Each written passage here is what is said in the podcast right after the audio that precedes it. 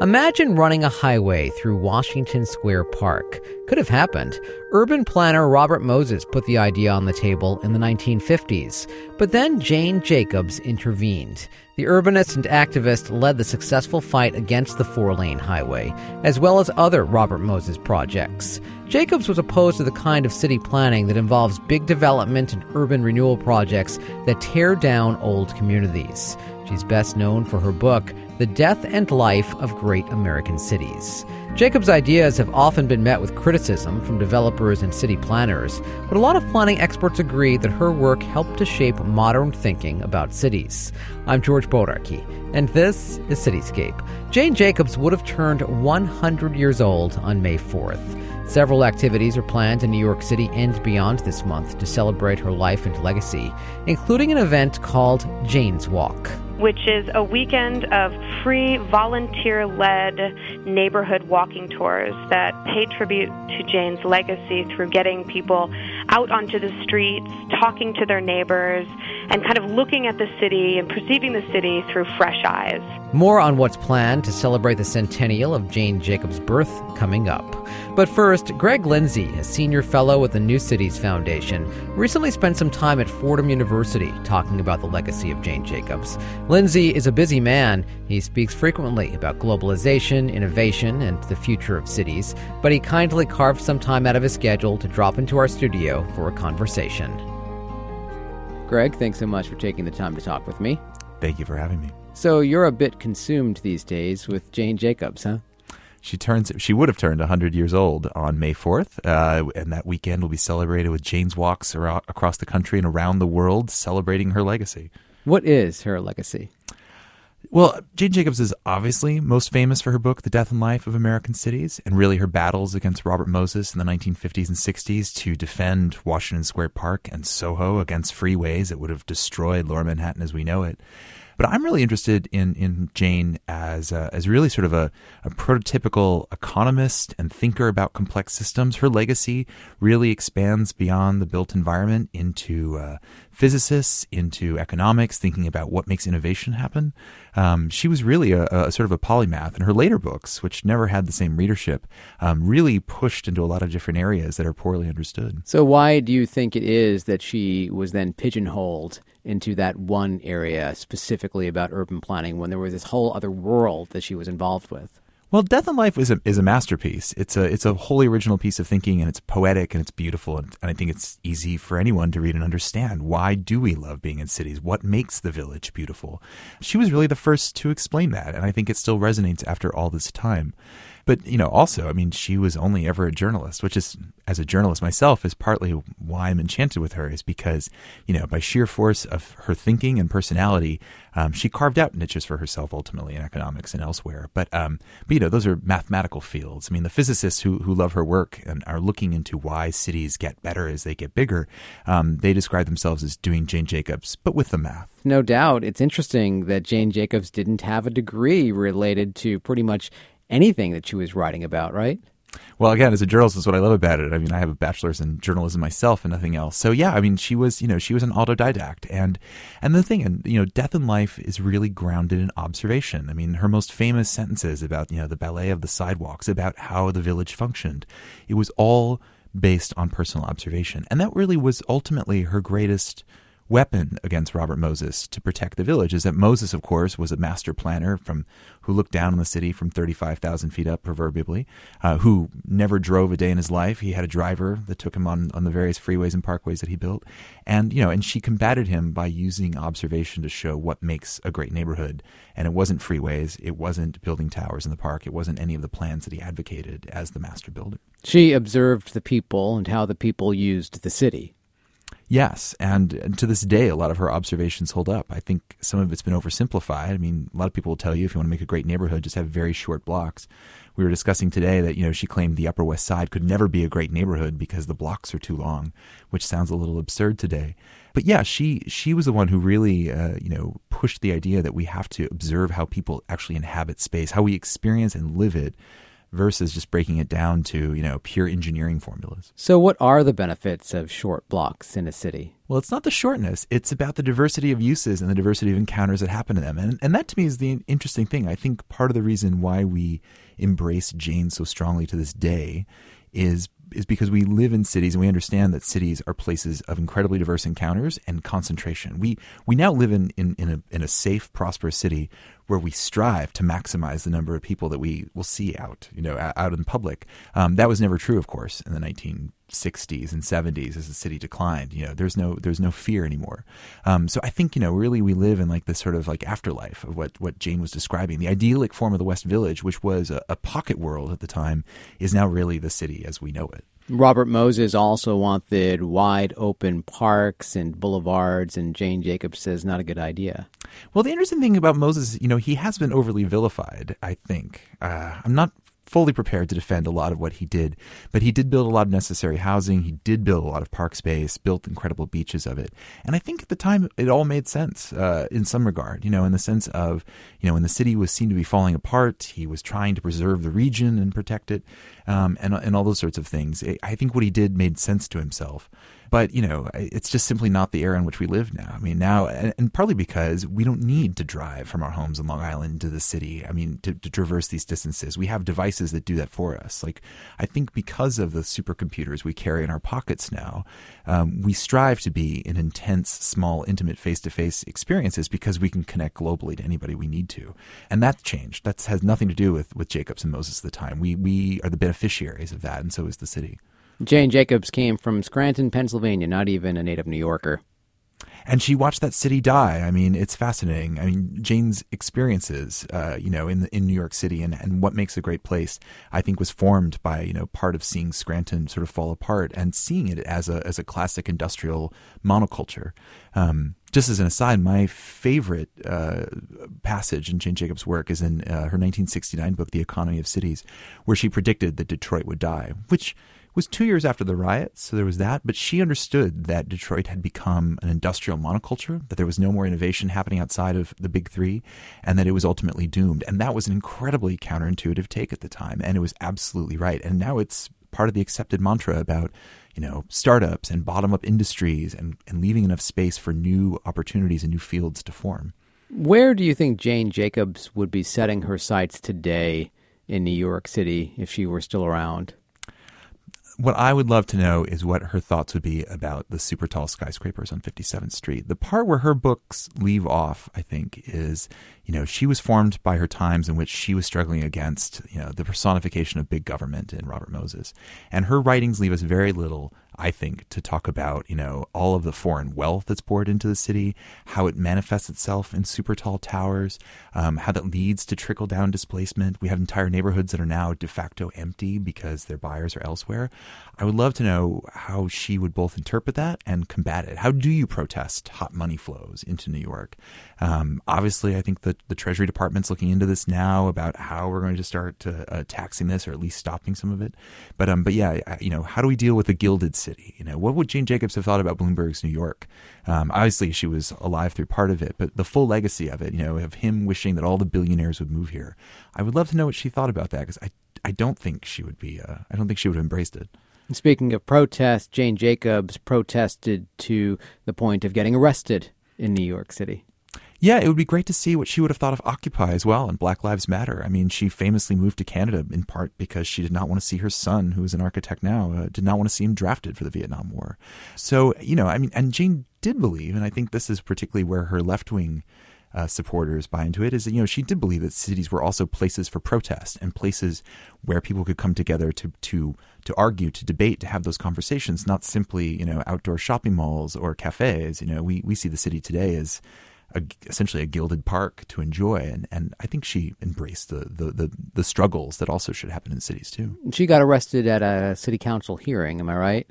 Yeah, I, I, I'm not sure I recall the complete story of it, but yeah, she certainly stood up to government her own way. So, when you're talking with students about Jane Jacobs, what kinds of questions do they have? How much do they actually know about her? Um, I think they know the, the rough outlines of the story. And I think it's somewhat of a caricature. I mean, I always refer to her sometimes as Saint Jane, and like you know, we can almost think of it as stations of the cross. You know, of, of the various moments of her battles with Moses. Um, what I find interesting is, you know, a lot of them are fairly sympathetic to Moses. I mean, a lot of them are sympathetic to the notion of, of course, cars are part of the landscape, and of course, we should have we should have built highways somewhere. Um, and it's true that when you delve into it, you know, I certainly didn't want to be in Moses' shoes. Which neighborhood do you demolish because you think the good of the region needs it? But you know, it, it's interesting because, of course, you know, millennials and and and Generation Z, you know, they're the generation behind them. Um, you know, in their youth, are all embracing the city, and of course, coming to universities like Fordham. Um, and it'll be very interesting to me to see whether they follow their parents' footsteps and go back to the suburbs, just like the boomers did. I think many of them will. Most of them will. Um, it'll be interesting to see if a certain percentage, a significant enough one, decides to remain in cities. You had told me that you recently took students on a walk around Jane Jacobs' old Greenwich Village neighborhood. We did. We went last night to the White Horse Tavern in the village and, and looked across the street where her apartment was and had a few beers and talked about, you know, uh, the legacy of urbanism. And, and what I think is interesting too is, you know, with students who are from Jakarta, from Los Angeles, uh, from China, you know, in this class, you know, we talked about the fact that, you know, the future isn't Greenwich Village, actually. The future it'll be interesting is is the future Jane Jacobs because so much of the built landscape that's emerging uh, in places like you know in Jakarta and Beijing, you know, don't resemble narrow streets and small blocks. They are these huge developments.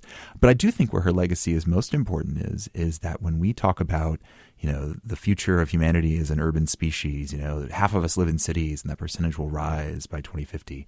The vast majority of that will be slums. And Jane talked a lot about in Death and Life about, you know, how slums can naturally unslum themselves. We don't need to bulldoze. We don't need to intervene. We have to give the opportunity and the dignity to the people living in those slums and give them the opportunity to build their own homes by hand. And, you know, that legacy still resonates in the people I talk to in Dharavi and Kibera, um, you know, in, in the efforts to figure out, you know, how do we turn slums and favelas into, you know, beautiful places. You know, these are obviously areas of opportunity, but they have terrible hygiene, they have terrible health, um, and so you know the challenge is is how do we turn those into great places without bulldozing them? And no one's cracked that yet. Jane only begins to give us the hint of an outline. Greg, thanks so much for coming in. Thank you for having me. Greg Lindsay is a senior fellow with the New Cities Foundation. Jane Jacobs fought hard to preserve her Greenwich Village neighborhood, but the battle to keep the historic community intact continues today. Andrew Berman is the executive director of the Greenwich Village Society for Historic Preservation. He joins me now on the phone. Andrew, thanks so much for taking the time to talk with me. Thank you. So, what words come to mind when I say the name Jane Jacobs? Well, Jane Jacobs was a pioneer. Um, she was an incredibly powerful advocate for preservation and for vital cities and vital communities. Um, she really blazed uh, a trail in terms of saying that the way in which we plan the fate of our neighborhoods and our communities shouldn't be done from a top down manner, which was really um, the way things were done in the mid 20th century, the sort of Robert Moses style, but that it should really uh, emanate from the communities themselves, and that there was a great wisdom in the sort of randomness and diversity of the way in which um, neighborhoods and city streets worked, uh, the way people, the sort of messy clutter of people on streets and uh, people hanging out windows and different kind of uses juxtaposed with one another um, instead of trying to uh, eliminate that and have these rigidly planned um, cities with big high rises and dead open space around them. Um, she really felt that we should have uh, vital, mixed, spontaneous communities, um, and that those were both the most economically successful and the safest places um, for people to live. Did you ever have a chance to meet Jane Jacobs? Um, I did not, um, although she did remain connected to the organization until her passing. She was a member of our board of advisors. We did do an oral history with her, which is um, available on our website for people to um, access. So, uh, though I never had the privilege of meeting her personally, um, for anybody involved with uh, the Greenwich Village Society for Historic Preservation, and really for anybody involved with um, community issues in Greenwich Village or preservation in New York City, you can't help but feel as though Jane Jacobs was a very palpable presence in uh, your life and your work. um, and I certainly uh, felt that way. And you know, even after her passing, um, you know, her presence feels as um, as powerful um, as ever. Bottom line is, you would have a highway running through Greenwich Village if it weren't for Jane Jacobs, right? Yes, we'd have a highway running through. We'd have much of the neighborhood demolished and replaced by um, high rise housing developments. We would have cars uh, still going through Washington Square Park. Um, we'd have lost a lot of historic buildings. Um, you know, really, lower Manhattan would not be recognizable. Um, but it's also important to remember that outside of the specific battles that she was uh, engaged with, which were incredibly important, um, her ideas so changed and so permeated the way we um, think about how uh, planning should take place in cities and how we should um, go about shaping our communities um, that uh, her impact, I think, can be felt far beyond the, the boundaries of Greenwich Village and uh, beyond the boundaries of uh, places that she'd ever even set foot um, because her ideas were so potent and so influential. She lived on Hudson Street. Is her home still there? And if so, is it marked? Uh, her home is very much still there, and a couple of years ago we got the street in front of her home uh, renamed Jane Jacobs Way. It's, uh, you know, sort of in typical fashion. It's a sort of small, um, non descript uh, house that you could easily um, overlook, uh, plain and simple, on Hudson Square, uh, Hudson Street rather. But it's very much still there, and it's part of the Greenwich Village Historic District, which she worked very hard to get the city to enact. So uh, it should hopefully be there. Um, for many, many generations to come and hopefully forever. You mentioned that she was involved, but was she involved in the creation of the Greenwich Village Society for Historic Preservation? Well, she was definitely one of the first people um, who was involved uh, with GVSHP after its founding. Um, by that point, she had already moved to Canada. So, but she stayed closely connected to various organizations and things that were going on in this community that she had made um, her home. And she would certainly come back and visit.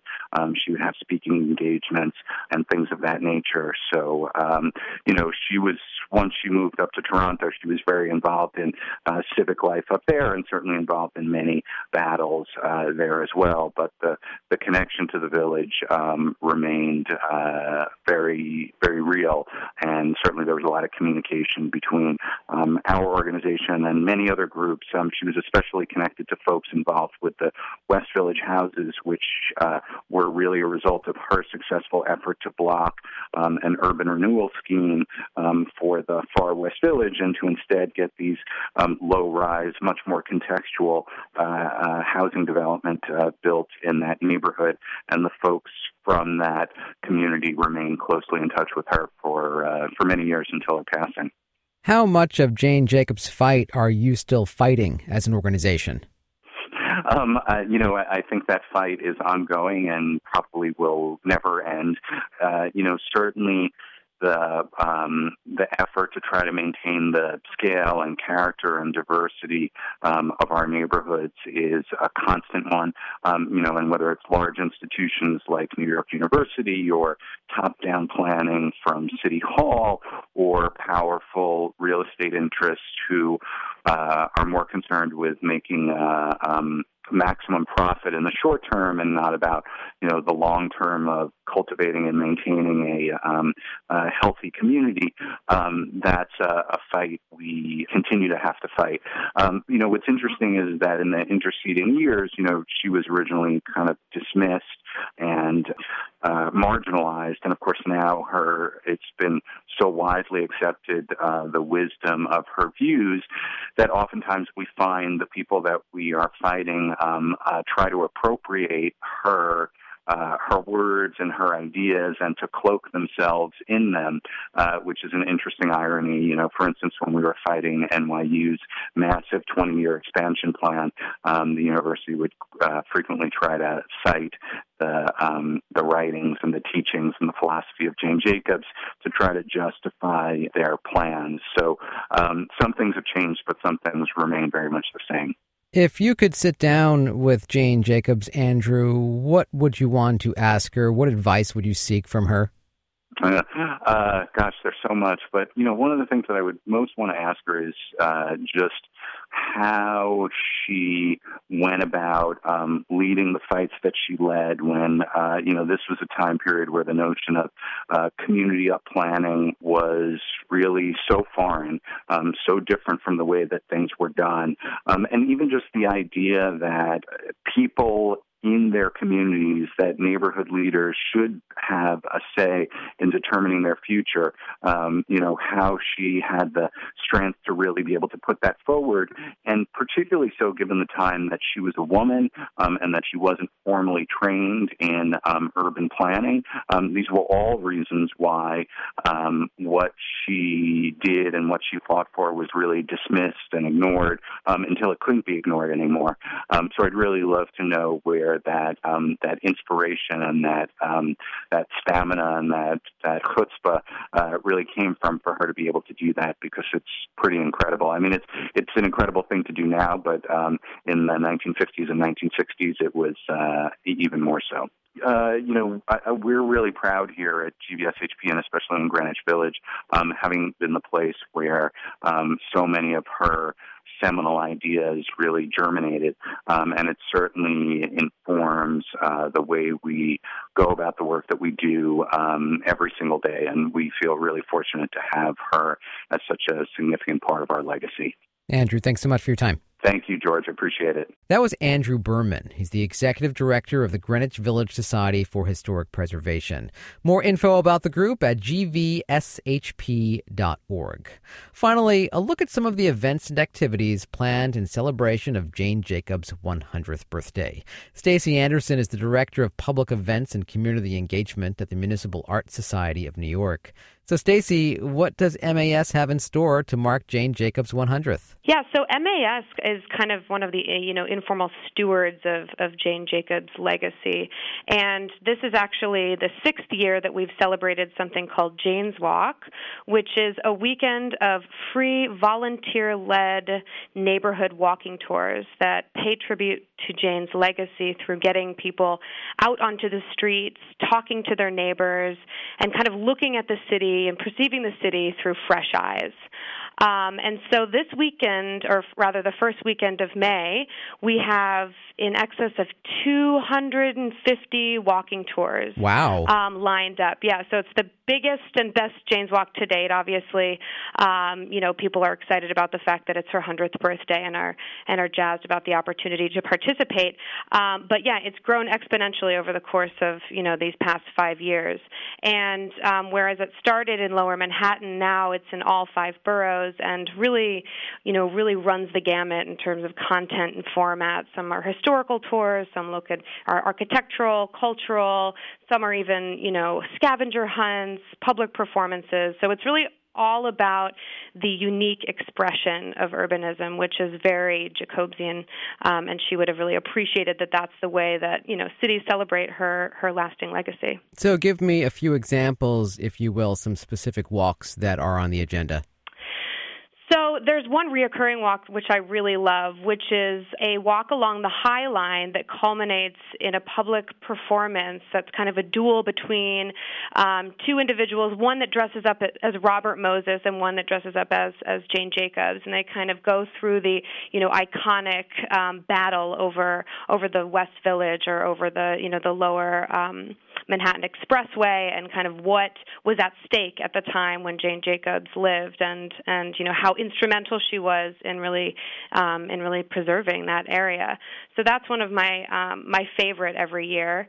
You know, we have walks through Upper Manhattan, through the parks and kind of the thicket of you know the the the greenery up there, looking at you know, some of the um, the Lenape Indians used to, you know, occupy some of these areas in Upper Manhattan. Mm-hmm. And there's an artist named Matthew Jensen, and he looks for all of these little kind of clues as to, you know, what what the Lenapes, their lifestyle, and what they left behind at that time. So that's a really interesting one.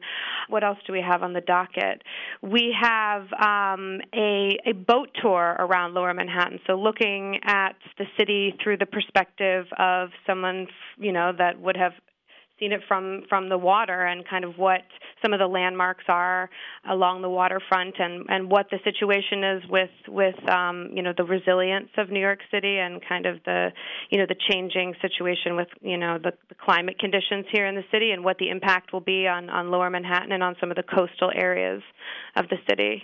So those are a couple couple examples but really it's it's all over the place the Municipal Art Society of New York long predates Jane Jacobs, right? It's been around since 1893, correct? Yeah, so nearly 125 years. We're coming up on our 125th anniversary. So, what makes this relationship so great between the MAS and celebrating the legacy of Jane Jacobs? Jacobs, she really, she really kind of embodies our approach to our community-based um, community-based planning work that we do. Um, you know, she was really an advocate of of civic engagement, so empowering local citizens to learn about their city and really partake in the conversation or feel empowered to partake in the conversation and therefore shape their cities. So it was really um, she she really represents this this democratizing of city building, which is really at the heart of our advocacy work and, and our mandate.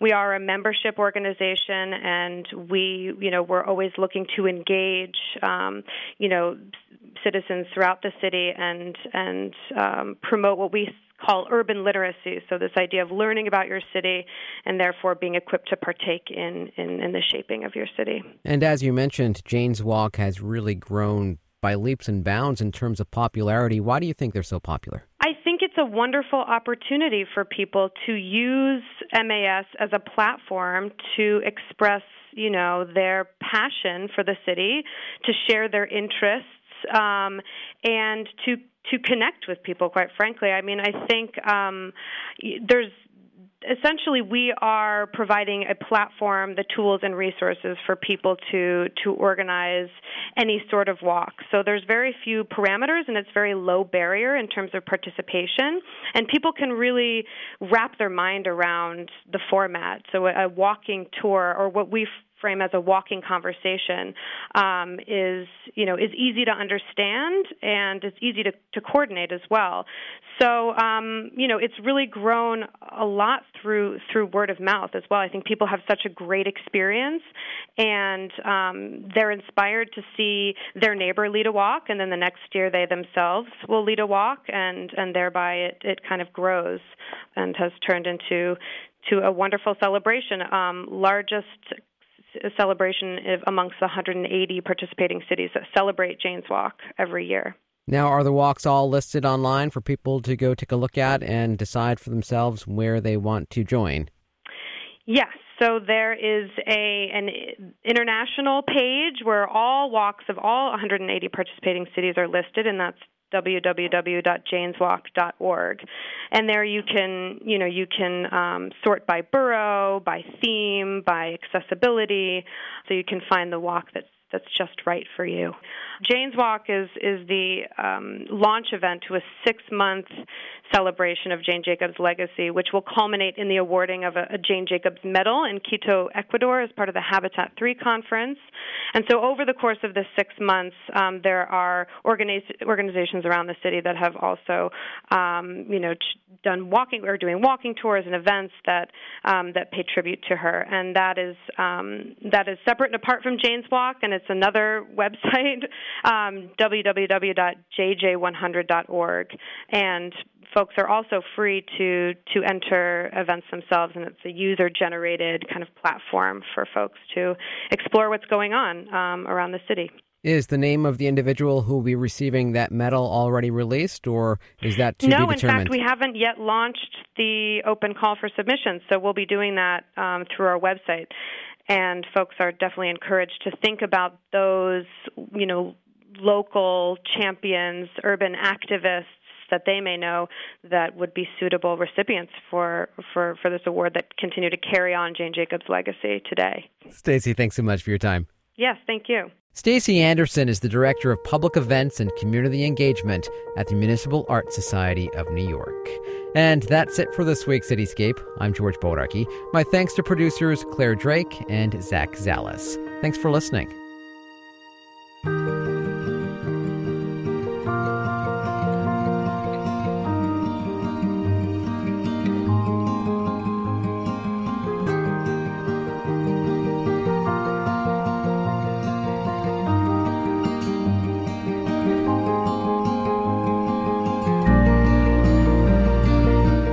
WFUV and WFUV HD, New York. Listener supported public media from Fordham, the Jesuit University of New York. Music discovery starts here.